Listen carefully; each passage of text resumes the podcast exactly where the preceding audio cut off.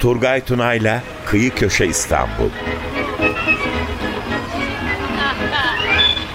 Üsküdar'a giderken aldı bir yağmur Üsküdar'a giderken aldı bir yağmur İstanbul'da mekanlar, olaylar ve insanlar.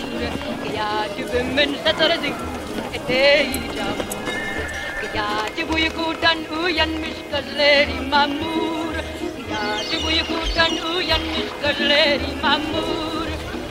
Gece ben gece karışır ben kolana da gamle yara.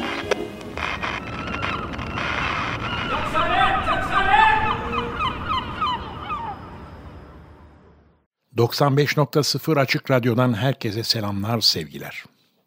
Kıyı Köşe İstanbul'da bu hafta yine sizlerle beraberiz. Çok çok güzel bir gün diliyorum sizlere. Evet, dünya kenti İstanbul. Yüzyıllar ötesinden günümüze, doğudan batıya, batıdan doğuya, hepsinden de öte dünyaya açılan bir zengin tarih. Romalısıyla, Bizanslısıyla, Haçlısı, Vikingi, Arabı, Frengiyle, Rum, Ermeni, Yahudi, Türkü ile tarif edilmez bir mozaik. Bugünlere kadar gelmiş ancak doğru dürüst koruyamadığımız, koruyabilmek için de görevlerimizi yerine getiremediğimiz eşsiz bir dünya mirası. Anıtlar, birbirinden muhteşem dini yapılar, saraylar, konaklar, sarnıçlar, çeşmeler ve daha birçok şey. Bu zenginliğin içinde bir de gelmiş geçmiş milyonlarca insan var. Arkalarında bıraktıkları birbirinden ilginç hikayeler, efsaneler, anılarla dop dolu efendim bilgeler, kahramanlar, çizerler, yazarlar, sanatçılar ve de şarlatanlar. Arada onlar da var. Bir de babalar var. Baba derken sakın yanlış anlamayın. Mafyadan filan söz etmiyorum ben sizlere. Benim sözünü ettiğim İstanbul'u koruduğuna inanılan ermişler, evliyalar, hazretler, dedeler ki bunlar arasından bazılarının hikayeleri oldukça şaşırtıcı, oldukça ilginç. Mesela bir tanesi var, adam zizurna sarhoş ama geçen zaman içinde halkın nezdinde evliya olup çıkmış. İşte onlardan söz edeceğim bugünkü programda. Efendim gidiyoruz 17. yüzyıl başlarının İstanbul'una. Dönem tütüne, içkiye düşman, sık sık tedbiri kıyafet halkın arasına karışıp sarhoş avına çıkan, yakaladığını da acımasızca cezalandıran 4. Murat'ın dönemi. Bu dönemde yaşamış Bekri Mustafa adıyla maruf bir Adem var. Adı üstünde Bekri. Bekri ne demek? Sarhoş demek. Yasaklara rağmen akşamları gizli saklı merdiven altı meyhanelerde demlenen bir Adem bu. Akşamları zom ama gündüzleri de zeka küpü garip bir adam. Yazılanlara, anlatılanlara bakarsak, içki müptelası kimi talihsizlerin öldürüldüğü 4. Murat döneminde zekası ile ayakta kalabilmiş şanslılardan bir tanesi. Kaynaklara göre Bekri Mustafa aslen Kadırgalı. Babası Ahmet Efendi yorgancılık yaparmış. Ama yorgancı baba oğlunun okuyup irfan görmesine önem vermiş. Almış onu Ayasofya medresesine yazdırmış. Gün gelmiş ve bizim Mustafa buradan çıkıp iyi bir hafız olmuş. Uzun boylu, yakışıklı, iri kıyım bir genç adam. Yine rivayete göre güzel bir hatuna gönül vermiş Mustafa. Hatun kızımız da ona tutulmuş. Birbirlerini çok sevmişler. Çok sevmişler sevmesine de kız görmüş geçirmiş varlıklı, oturaklı bir ailenin kızı. Baba biz yorgancının oğluna kız vermezük demiş, kesip atmış. Ve bundan sonra da Mustafa vermiş kendini içkiye. Ardından da adı çıkmış Bekri Mustafa'ya. Bekri Mustafa gündüzleri kayıkçılık yapar, geceleri de Galata'nın Eminönü'nün gizli saklı meyhanelerinde içip sarhoş olurmuş. Kimi tarihçilerin yazdıklarına göre günlerden bir gün 4. Murat sık sık yaptığı gibi tebdili kıyafet Haliç kıyısına inip bir müşteri gibi Bekri Mustafa'nın sandalına binmiş. Çek kayıkçı karşı kıyıya götür beni. Giderler. Giderlerken padişah bakar ki kayıkçı arada yanındaki testiden bir şeyler götürüp içiyor. Dördüncü Murat uyanmış. Merak etmiş ve kayıkçı içtiğinden biraz da bana ver bakayım demiş. Ve testiyi alıp içtiğinde de düşündüğü gibi bunun şarap olduğunu anlamış. Öyle bir hiddetlenmiş, öyle bir hiddetlenmiş ki. Bremendebur ayyeş, Bremendebur serhoş, ben bunu yasaklamadım mı diye bağırmış. Bekri şaşırıp kalmış. Zaten kafası bir hoş. Yeter be, bir zıkkım içtin, kendini padişah sandın. Biraz daha içsen haşa kendini peygamber sanacaksın.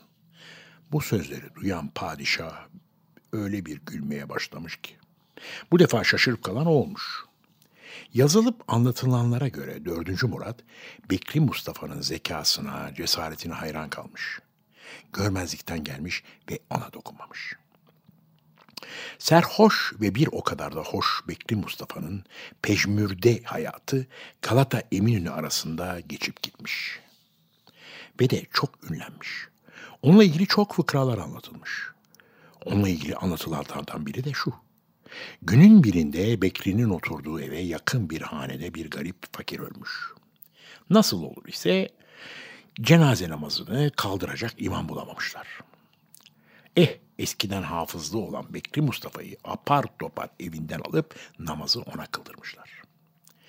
Bekri musalla taşının üzerinde hasıra sarılı cenazeye eğilip kulağına fısıldamış. Tabii ki cemaat merak etmiş, merakla sormuşlar ne olup bittiğini. O da gülerek, öte yanda dünyanın durumunu sorarlarsa Bekri Mustafa imamlık ediyor de. Onlar durumu anlarlar diye yarısını yapıştırmış. Dünyanın düzeninin bozulduğunu kendisiyle dalga geçerek anlatan Bekri Mustafa gün gelmiş Eminönü'nde bir balıkçı meyhanesinde testiyi başına dikerken ölmüş.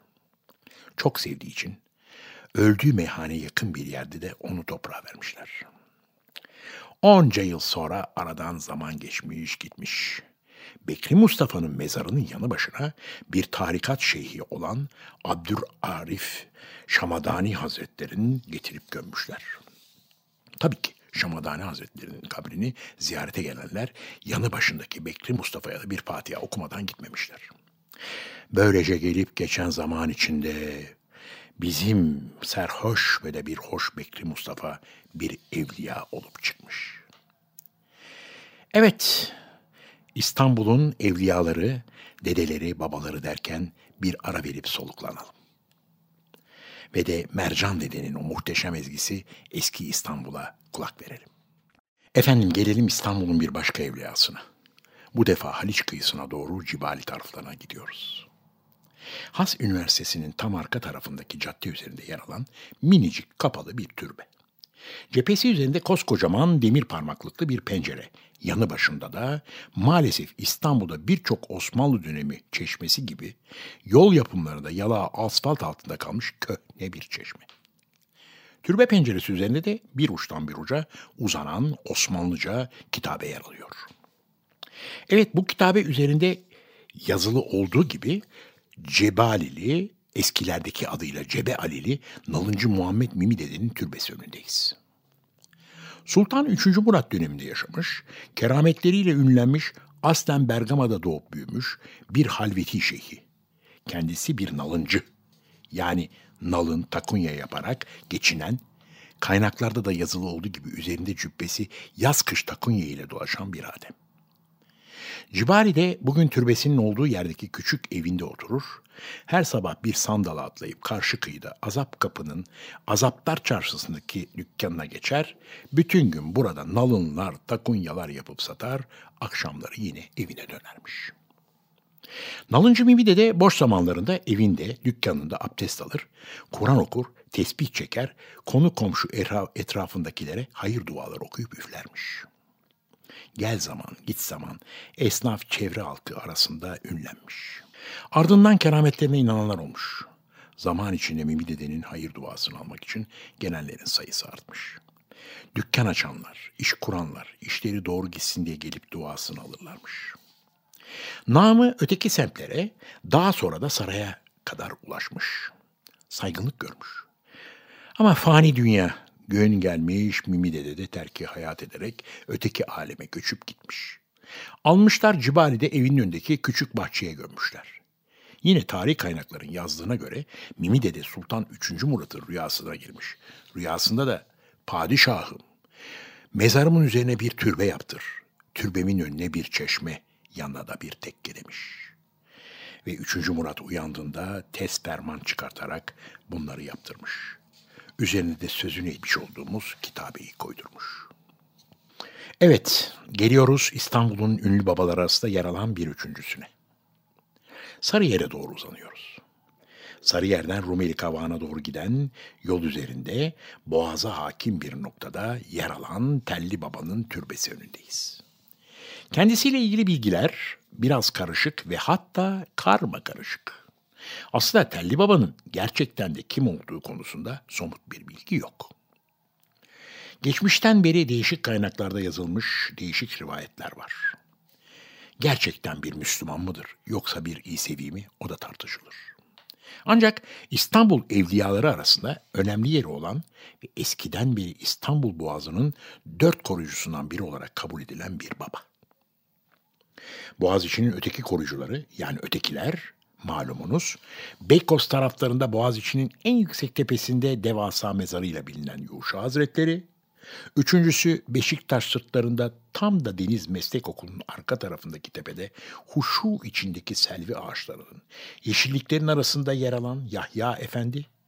Dördüncüsü de Üsküdar'da camiden çeşmeye, imaretten misafirhaneye büyük bir kompleks içinde yer alan Aziz Mahmut Hüdayi Hazretleri. Kimi kaynaklarda belirtildiği gibi Telli Baba'nın asıl adının Abdullah olduğu ve de Kadiri tarikatına bağlı bir imam olduğu yazılıdır. Bir rivayette İstanbul'un fethine katılmış bir tabur imamıdır. Güya burada şehit olmuş, burada gömülmüştür. Ancak yine kimik rivayetlere göre Fatih döneminden 400 yıl sonra Sultan II. Mahmut döneminde yaşamış olduğu da öne sürülmüş, yazılmış. Yazılanlara göre de Rusların Karadeniz'den gelen saldırıları üzerine Telli Baba'nın dervişleriyle birlikte düşmana karşı koymak için türbenin bulunduğu yere kadar geldiği, burada savaştığı, çarpışmadan sonra da burada bir zaviye kurduğu ve burada öldüğü anlatılmıştır. Aslında önemli olan bir başka gerçek 1900'lü yılların öncesinde burada böyle bir mezarın var olmadığı. Yani mezar 1900'lü yılların başlarında ortaya çıkartılıyor. O da Sarıyer'in yeni mahallesinde ikamet eden bir ailenin yatalak kızlarının mezarı rüyasında görmesiyle oluyor. Ve mezarın gün ışığına çıkarılmasının ardından hastalıklı kızın da mucizevi bir şekilde sağlığına kavuştuğu anlatılıyor. Tabii ki bundan sonrasında da mezar türbeye dönüşüp önemli bir ziyaretgah yeri olup çıkıyor. Özellikle de bir yüzyıldan fazla bir zaman bir bu türbe genç kızların yani evlilik çağına gelmiş genç kızların dilek dilemek için geldikleri bir yatır olarak ünleniyor. Dilek dilemeye gelen genç kızlar yanlarında gelin teli getirip telli babanın sandukası üzerine bırakıyorlar. Onunla ilgili anlatılan bir başka rivayette gemiler için yaktığı ateşle kılavuzluk hizmeti veren Telli Baba günlerden bir gün sahilde dolaşırken deniz patlıyor. Büyük bir fırtına başlıyor. Bu arada dalgaların arasında kıyıya yakın bir yerde bir sandal fark ediyor. Sandalın içinde de genç bir erkekle genç bir kız. Derken sandal gözlerinin önünde alabora oluyor. Telli baba atlıyor suya, genç kızı tam da boğulmak üzereyken kurtarıp kıyıya çıkarıyor. Ne var ki genç delikanlı boğulup suların içinde kaybolup gidiyor. Aradan yıllar gelip geçmiş, fırtınadan sağ salim, salim kurtulan genç kız olgun bir kadın olmuş ve de bir talibi çıkmış. Evlenmeden önce de kurtarıcısını gidip görmek, elini öpüp hayır duasını almak için ziyaretine gelmiş. Ama geldiğinde onun çoktandır öldüğünü ve burada gömüldüğünü öğrenmiş ve ona olan hürmetinden dolayı da telli duanı mezarın üzerine bırakmış. İşte Herhalde o güzel dokunaklı öykünün anısına evlenecek olan genç kızlar bugün hala telli babanın türbesine gelip gelin teli bırakmaya devam ediyor ve dileklerde bulunuyorlar. Ve de geliyoruz İstanbul'un ünlü babalarından Zuhurat Baba'ya. Bakırköy'le özleşmiş olan ünlü evliya. Anlatılanlara göre İstanbul'un fethinden bir iki gün öncesinde bugünkü Ataköy 3. ve 4. kısım mahallelerin bulunduğu yerde Osmanlı ordusunun çadır ve otağlarını kurduğu sırada Fatih'in çelileri karavanalarını kaşıklar iken üstü başı perişan, pejmürde bir dervişin yanlarına geldiğini görmüşler. Kendisine aş ve ekmek verip bir güzel doyurmuşlar karnını. Komutan saç ve sakalları bembeyaz birbirine karışmış bu nur yüzlü derviş kılıklı ihtiyarı görünce merak edip kimdir bu zat diye sormuş askerlerine. Onlar da kim olduğunu, nereden geldiğini bilmediklerini, birdenbire aralarında zuhur ettiği için de kendisine Zuhurat Baba dediklerini anlatmışlar komutanlarına. O sıralarda Bizanslılar surların dışındaki su kaynakları ve kuyularına zehir atmış olduklarından Osmanlı ordusunda susuzluk sıkıntısı baş göstermiş. Susuzluğa çareler aranırken yaşlı derviş Surat Baba Fatih Sultan Mehmet Hazretleri'nin huzuruna çıkarak padişaha devletlum bende değil bir orduya binlerce orduya yetecek kadar su var demiş.'' ve askerlere bugünkü mezarının yanı başında bulunan kuyuyu göstererek ordunun büyük derdi olan su sıkıntısını gidermiş. Yine rivayete göre yaşlı Zuhrat Baba askerlere kırbasından su dağıtırken kalbi durmuş, oracıkta ruhunu teslim ederek ilahi hikmete erivermiş. Askerler de Zuhrat Baba'yı kuyunun kında bir yere defnetmişler. Anadan yüzlerce yıl gelip geçmiş ama adını Bakırköy'ün popüler bir mahallesine vermiş olan Zuhurat Baba'nın mezarı devamlı ziyaret edilerek günümüze kadar hatırasını yaşatmış.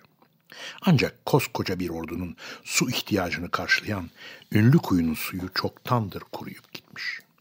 Son yıllarda cuma günleri bilhassa kadınlar tarafından ziyaret edilen mezarda dilekte bulunanlar, adak adayanlar uzun kuyruklar oluşturup Zurat Baba'nın ruhu için fatihalar okuyorlar.